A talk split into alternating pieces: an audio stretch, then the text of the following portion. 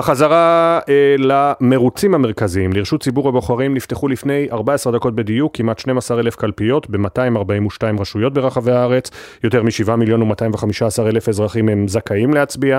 כתבי גלי צה"ל נמצאים בכל המוקדים העיקריים כדי לעשות סדר בנתונים.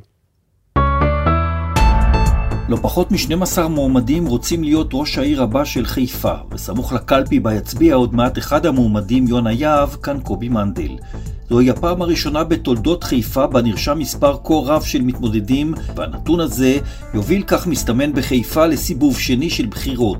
וכל זאת כשהמתח בגבול הצפון מאיים גם על חיפה.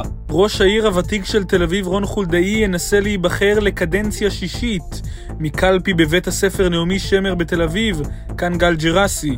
מול חולדאי מתמודדת שרת הכלכלה לשעבר אורנה ברביבאי. הסקרים מנבאים יתרון לחולדאי, אך מצביעים על יותר מ-20% מתושבי העיר, שעדיין מתלבטים. בירושלים לא צפוי מאבק על ראשות העיר, אבל בקרב המפלגות החרדיות מקווים להשיג רוב במועצה. מהקלפי בגימנסיה העברית בבירה כנוע ברנס.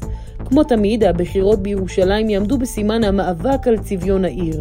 במועצה האחרונה היו 15 חברים מהמפלגות החרדיות, מתוך 32 חברים סך הכל, שם, וכמובן בכל המפלגות, מקווים להגדיל את הכוח. מוטי ששון, ראש העיר של חולון, שמכהן כבר 31 שנה, ינסה להיבחר לקדנציה שביעית ברציפות.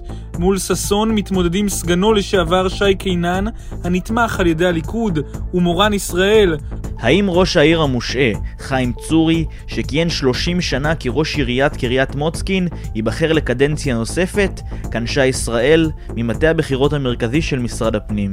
לפני כחצי שנה הושעה צורי על ידי הוועדה להשעיית ראשי רשויות עקב כתב אישום הכולל עבירות שוחד, מרמה והפרת אמונים, מולו מתמודד יושב ראש האופוזיציה בעיר, ציקי אבישר. על פניו, גם אם צורי ייבחר, הוא לא יוכל לכהן עקב מצבו המשפטי.